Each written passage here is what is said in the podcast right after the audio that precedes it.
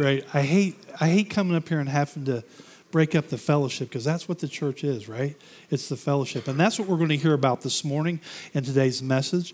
Um, we're actually in the series that, uh, that you may believe, and it's John chapter 13, and we're going to be starting in verse 18. And the title of this teaching is Fellowship and Love at Supper. You know, we're getting ready to have our potluck, potluck dinner, and fellowship at those events are so important. And the fellowship at this Last Supper that we're looking at was very discerning for Jesus. Jesus was aware of the selfish ambitions of Judas and his betrayal, and he also knew how Peter was going to be very impulsive, and he knew his weakness, and that would lead to his denial of who he was. But Jesus, through all of this, does one thing he continues to communicate his love to them through all of this. And that's the message for us as well. No matter what we do, Christ's love never changes for us, that He loves us all the more. Now, fellowship is not blind, it is very discerning. And Jesus loved them through all this. Even though He knew what was going to happen, He still loved them. Why? Because Jesus had the liberty to love. Because he came from God, he was God. In John 13, 3, it says this Jesus knew that the Father had put all things under his power and that he had come from God and was returning to God. He had all the power and the authority of God, and he had the liberty to love like God. And this is such a beautiful illustration for us today as we get into this scripture. This account in scripture is just showing Jesus' constant love for each and every one of us. So if you have your Bibles, we're going to be in John chapter 13, verse 18. If you'll join me. And it says this I am not referring to all of you. I know those I have chosen. But this is to fulfill this passage of Scripture. He who shares my bread has turned against me. Now, this is interesting because Jesus says, I know the ones I've chosen. That first I is very emphatic because he knows the character of these 12 men, each and every one of them, just like he knows who we are. And it was interesting, he chose them to be his representatives. They were representatives of Christ, just like us. What a privilege it is to be an ambassador for Christ. And that's what these men were. But now this circle kind of draws in a little bit. It comes into the cleansed ones, those who have accepted Jesus as their Lord and their Savior. And I say Lord first because He is our Lord. But they accepted Him to the fullest sense of who He was. But there was one there, there was a traitor that was in disguise. But Jesus says, I know who that is. And here he means evidently to say that he hasn't chosen them all, but he has chosen the 11, implying that Judas had not been chosen by him. And what he means here, he's referring to the purity of his heart.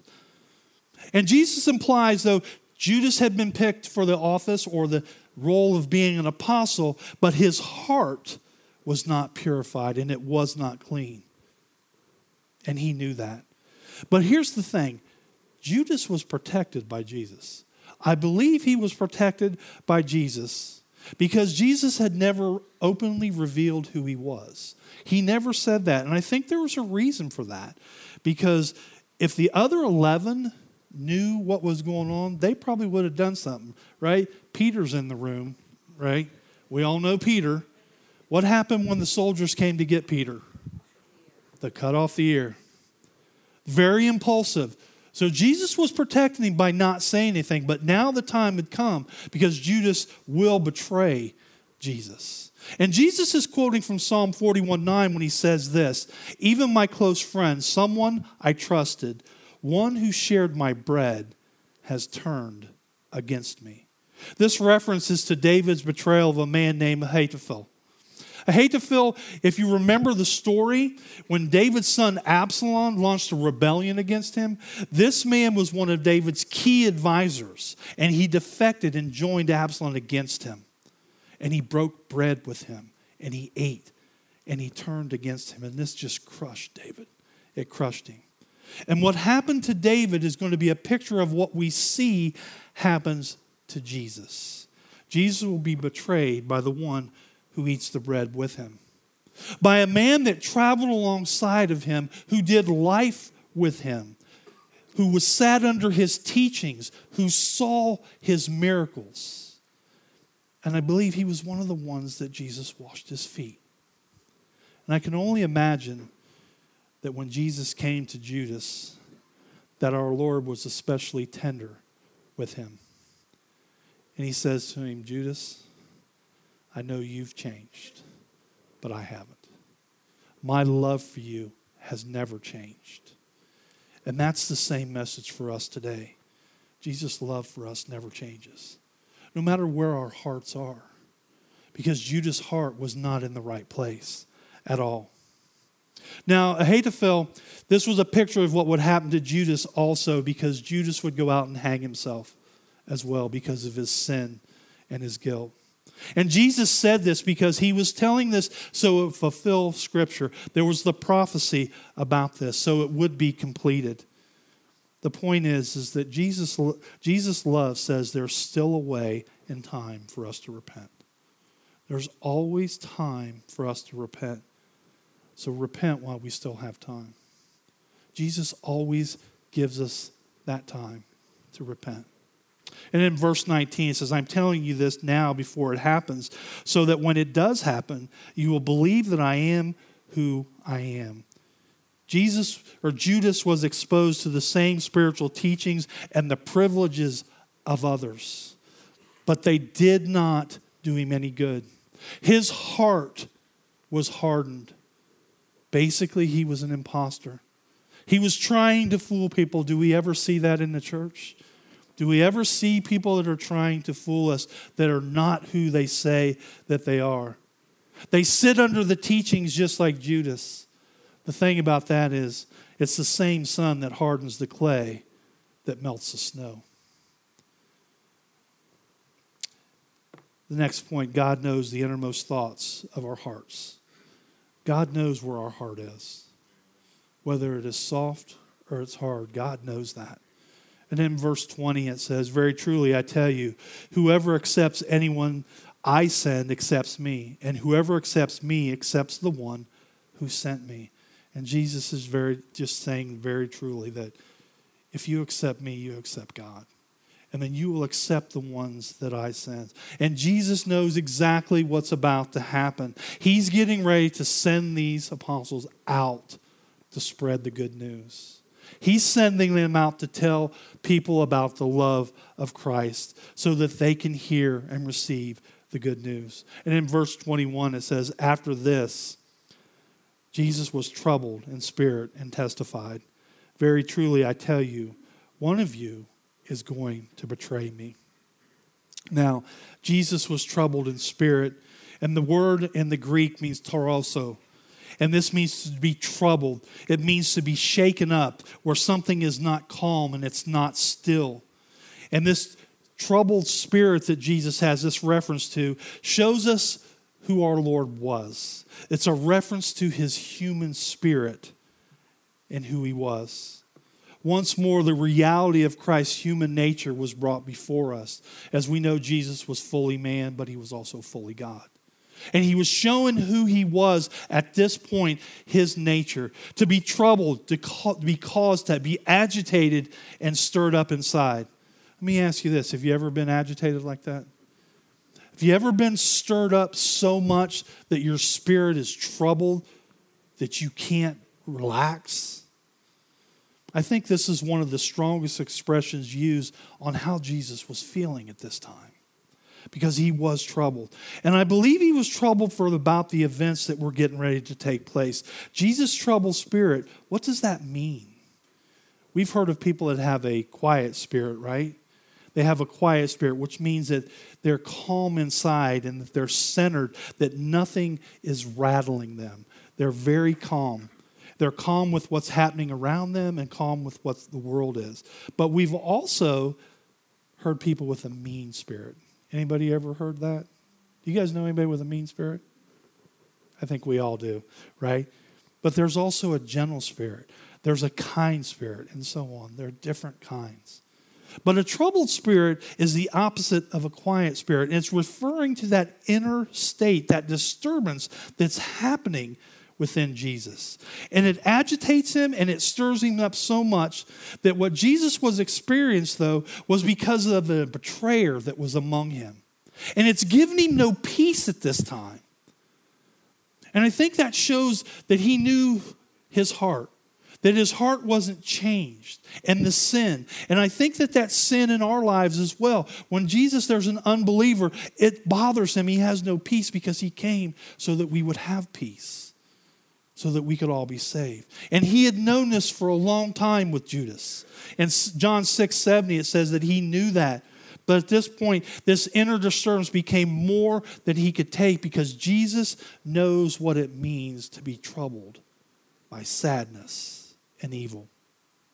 He knows the pain of unbelief and betrayal, and he's getting ready to know what death is about. Jesus knows. He can relate to each and every one of us when it comes to sadness and evil in our lives. Our Lord had often spoke about his own suffering and his death, and he didn't have this troubled spirit at that time. He had said, "My hour had not come." He talked about it freely and openly with his disciples. But for some reason, and we know what that was, it was because of Jews, he was very perturbed. He was upset with what was getting ready to happen this treachery, this desertion. And this feeling of distress penetrated from his body to his soul, then to his innermost spirit. That's how troubled he was. It was almost like the presence of this person couldn't be tolerated anymore, and he had to do something about it. And I also believe that the troubled soul that he had, this irritation that was in his spirit, came from the unknowns of the cross. You know, Jesus knew that he was going there for one reason it was for God's glory, to save the world. But what would it be like for Jesus to come in contact with sin for the first time? to take the sins of the world onto him for the first time. Remember, Jesus was sinless, and he didn't know what it was like to have that sin. He knew what sin was. But he didn't know what it would be like to be separated from his Father, separated from his deity, and to die a spiritual death because of that sin. To be completely and utterly alone for the first time. And how long would that be? Now, of course, he was Jesus. He knew that. But the sins of mankind are the grief of our Lord. The sins of, our, of mankind are the grief of our Lord. Man's, mankind's deeds are evil, the love of darkness rather than light. Do you ever feel this way? Have you ever felt that way that sin had bothered you so much and the thought of being separated from God had bothered you so much that your spirit was troubled and moved on the inside? In verse 22, it says, His disciples stared at one another at a loss to know which one of them he meant. He explains that there was one in their midst who needed more than their feet washed. He was saying somebody needs a total scrub down. You need to probably go through like the car wash, right? You need to be completely scrubbed from the top to the bottom. But there was no indication that anyone knew who it was, not even Judas. No one pointed a finger at Judas. No one was saying anything. They were actually looking at themselves. They were saying, Is it I? But Jesus knew who it was. They suspected themselves before they suspected Judas. And the point, I'd like to read Matthew 26, 22. It says, They were very sad and began to say to him, one after another, Surely you don't mean me, Lord. The point I'd like to make is this we need to look at our own heart and our motives before we look at someone else. So many times we're also looking at someone else's heart and judging them. I use the word judge but we're looking at their heart and their motives. We should be looking at our heart and our motives of where we are. And in verse 23, it says, One of them, the disciple whom Jesus loved, was reclining next to him. Simon Peter motioned to this disciple and said, Ask him which one he means. So here he is. Here's Peter. Doesn't want to do it himself, right? I'm going to, hey, go over and ask him. But what they're doing is it's customary. They're reclining at this table, probably one arm back and the other arm they're eating. But it's fascinating to me that John calls himself the one that Jesus loves.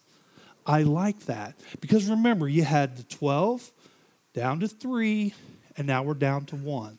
It's down to John. And we all know Jesus loves each and every one of us, doesn't he? We all know that. And how do we know that? Because of these famous words. It comes from a child's song that we've probably sung in Sunday school, right? And if you know it, sing it with me, right? Jesus loves me, for this I know, for the Bible tells me so. God's word tells us that he loves us. But I can tell you one thing. When I think about John, I think a little bit about me as I've gotten a little bit older and I've grown closer to God. As I've grown closer to God, I love him more and more each and every day because I got to know who he was. I got to experience who he was. And I love him more and more. And then I think about me. And I'm like, if I know you this way, then I know that you probably know me this way. And I think about my worst days on how unlovable that I am, how unlovable I can be. And Cindy is here this morning, so she can tell you at times I can be unlovable. I think we all can be unlovable on our worst days. And I think the fact that Jesus loves me as much as he does is amazing to me. And I think that this might be what John is saying here when he says that he's the one that Jesus loves, because he's saying, Jesus has seen me on my worst day. He's seen me at my best, or as we know, my worst. And he still loves me. He was amazed at that and he was putting that down. I think that through his amazement with that, that he writes that, that he's the disciple that Jesus loves. And we can all say out of amazement, knowing who we are at times with that emphasis on unlovable, that I am the disciple that Jesus loves. Each and every one of us can say that, that we are that disciple that Jesus loves. No matter how unlovable we can be, he loves us so much. And in verse 25, it says, leaning back against Jesus, he asked him, Lord, who is it? Whatever your question, the best place to get an answer is from Jesus himself. Wouldn't you think? The best place is right there. It sounds really good. So here he is. He's leaning on Jesus' chest a little bit. He's close to Jesus' heart. And when we have a relationship with Jesus like that, and we know the closeness of his heart, and we're at his table. That's where John was, at his table. He was close to him. And when we have that closeness and we experience God at that point and we have that communion at his table, I have found that I hear the heart of God at his table better than I have in any place else. When we have that relationship with God and we're close to him and we're communing with him, we hear the words of God the voice of God in our life. And then verse 26, it says, Jesus answered, It is the one to whom I will give this piece of bread when I have dipped it in the dish. Then, dipping the piece of bread, he gave it to Judas, the son of Simon Iscariot. As soon as Judas took the bread, Satan entered into him. Now, John was no doubt stunned about this revelation. But John describes these next moments very clear and in detail for us because Jesus didn't change anything that was going on. Jesus didn't change the fact that he loved them, he loved them even more. No matter what the circumstances were going on, he never stopped loving them. And the same is with us today. No matter what our circumstances are, Jesus continues to love us no matter what we do. He always loves us. And it's important for us to note that Judas was not a true believer. Judas was not a true believer. In John 6 64, it says this Yet there are some of you who do not believe. For Jesus had known from the beginning which one of them did not believe and who would betray him. And John was probably at the right of Jesus at the table, and Judas was probably at the left. And this is a customary place of honor. And Judas was in that customary place of honor because Jesus loved him so much. Jesus was showing Judas that he loved him, even though his heart was hardened towards him. He was giving him a place of honor at his table, still offering Judas a chance to repent, to soften his heart to come to our Lord. There's always time to come to our Lord. But Jesus gave him this honor. He wanted to cleanse him of his sins, and he wanted to sit with him. But Judas was not clean. He had not been bathed all over. In John 13, 10 through 11, it says, Jesus answered, Those who have had a bath only need to have their feet washed. Their whole body is clean, and you are clean, though not every one of you, for he knew who was going to betray him. And that was why he said, Not everyone was clean. The point I like to make here is how close a person can come to salvation and still be lost forever. We can come close to salvation.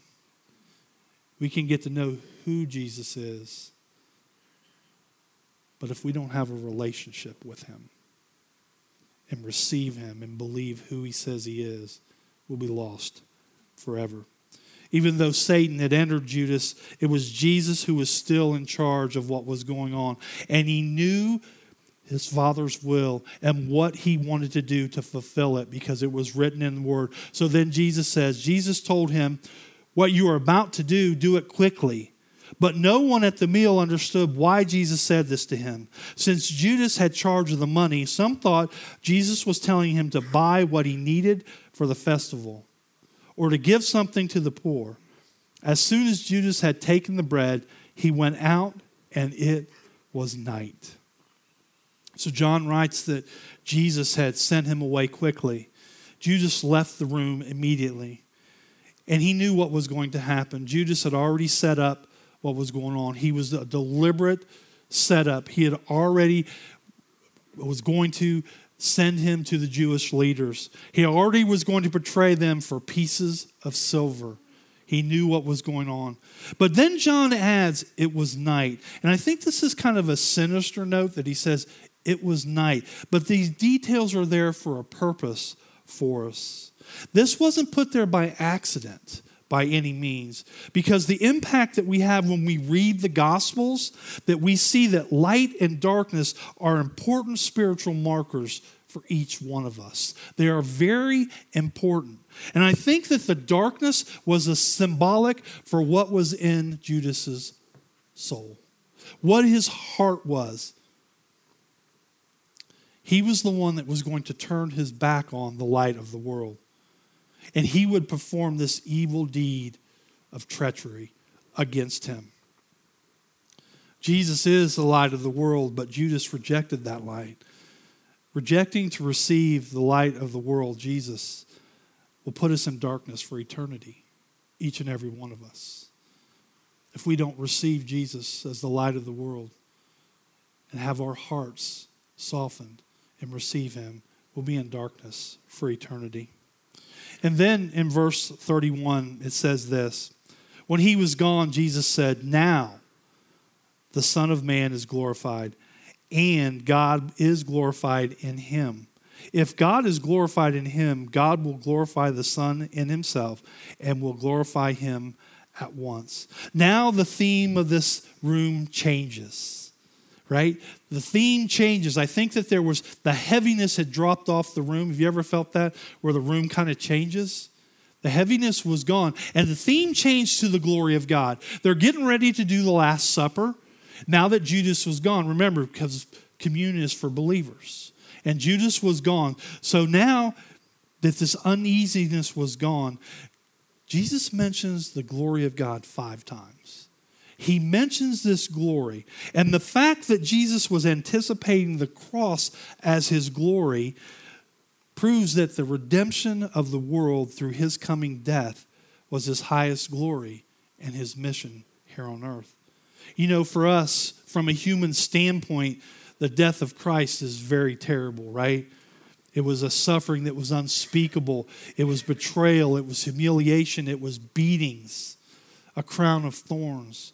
It was very bad. But from the divine aspect, this is a revelation of God and His will being done to save a lost and dying world. At this hour, Jesus had two concerns on his mind to fulfill the Word of God and to magnify God's glory. That was what he was doing. His words that God shall also glorify in him and himself expressed his total confidence in God and his identification in who he was in, Christ, in God. So, what does it mean for us to glorify God?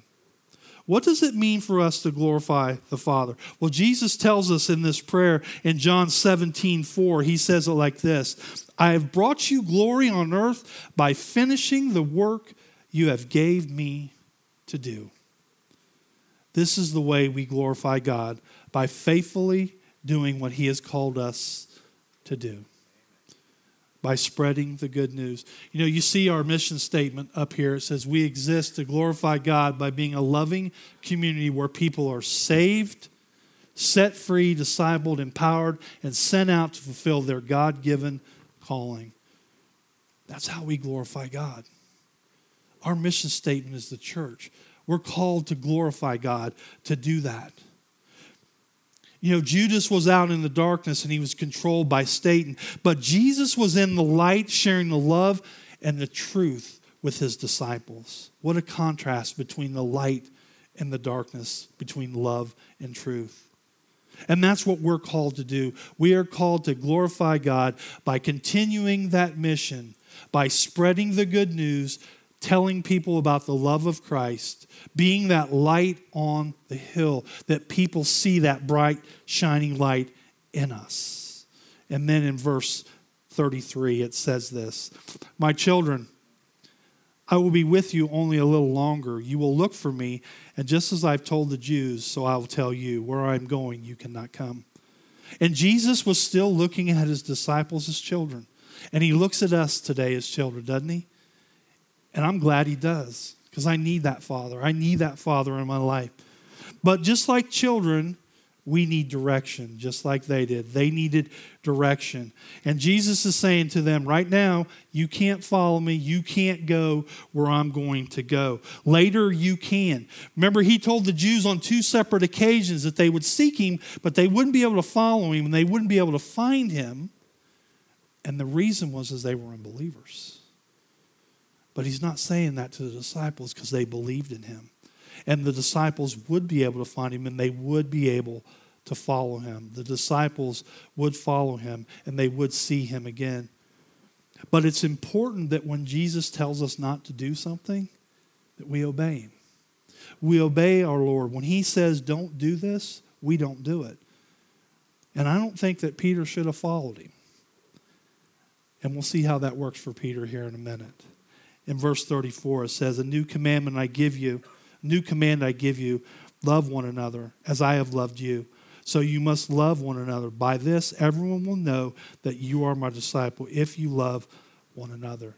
You know in his farewell message to his disciples he gives them this new farewell command a command. He says i give you love one another as i have loved you. So you must love one another. On the surface this seems a little bit different, right? Because we've heard this before, haven't we? In the Old Testament. Didn't it talk about that in the Old Testament? Doesn't it say in the Old Testament we're called to love our neighbor as ourselves? So we know that, right? That God is saying that He is the God of love. We've been learning that in Exodus, that He is. He's a God full of compassion, He's long suffering, slow to anger. We know that. But what does this new command mean? But Jesus adds this new dimension to it. He says, As I have loved you. And how did Jesus love us? For one, love is not a warm feeling, it's an attitude. It's an attitude that we have. It reveals itself in our actions, just like with Jesus. So, how can we love others as Jesus loves us when it's not convenient for us? When things aren't convenient for us, or about what about giving until it hurts? In devoting our energy to others' welfare and their concerns over ours. By showing compassion, trying to take off that pain that they're feeling without complaining or pushing back. That's not an easy one, is it? But that's what it is. To, there's no greater love than to lay your life down for a friend, right? Meeting their needs. This is hard to do, isn't it? It's hard to love like that. But when we're empowered by the supernatural, the Holy Spirit, that's how we do it. That's how we love like God does. God loved us, right? He loved us so much that He sent His Son to die for each and every one of us so that we could spend eternity with him. And how did Jesus love us? In Ephesians 5:25 it says this, husbands love your wives just as Christ loved the church and gave himself up for her. Jesus love opening himself to the extent of death. And if we're to love others as Jesus loves us, we will open ourselves up to others to meet their needs, whatever the cost is. And then this becomes the proof that we are disciples, a real expression of love that reflects Jesus' love for each and every one of us. It's not by our words, it's not by our doctrine or our traditions or where we go to church. It's in how we live and how we love. Does it cost us anything?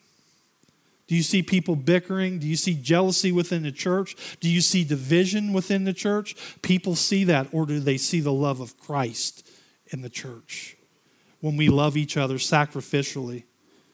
It's not just loving in general. You know, it's easy to love people that we like, isn't it? It's easy to love our family. Sometimes it's not. But most of the time it is. But what about the unlovable? What about the unlovable? You know, you say, well, you know, Pastor Craig, I really like what you're saying about loving everybody, but what about this person? They are so mean and they are so nasty to me. They are constantly doing these things to me all the time. They have hurt me to the point where I can't forgive them. I don't even like them. How am I going to love them? These people are around us, aren't they? Well, when I think about that, I think about Jesus on the cross. I think about Jesus on the cross and the way that he loved.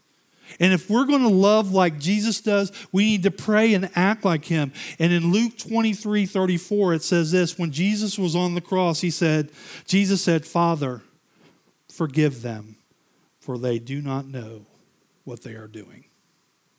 You know, this is a lost and dying world.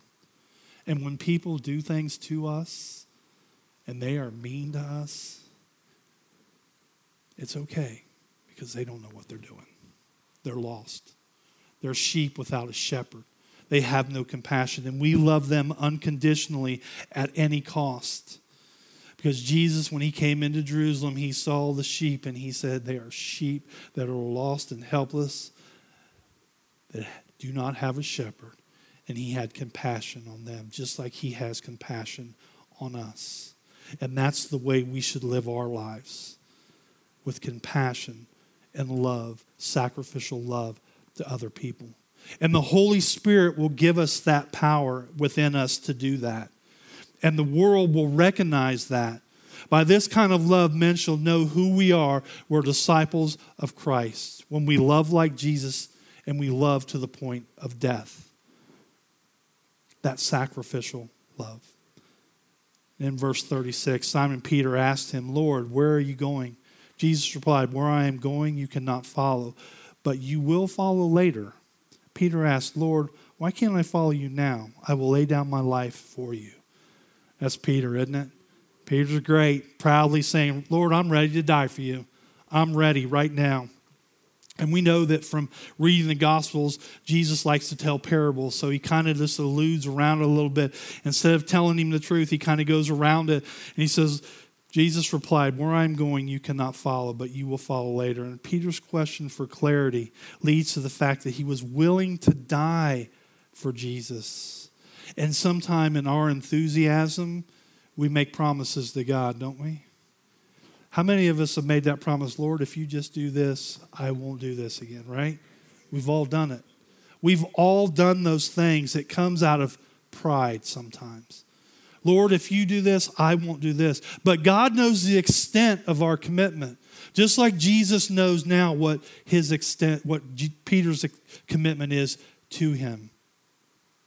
And Paul knew it as well. And Paul writes in Romans 12, 3, For by grace given me, I say to every one of you, do not think of yourselves more highly than you ought to, but rather think of yourself with sober judgment in accordance with your faith God has distributed to each one of you.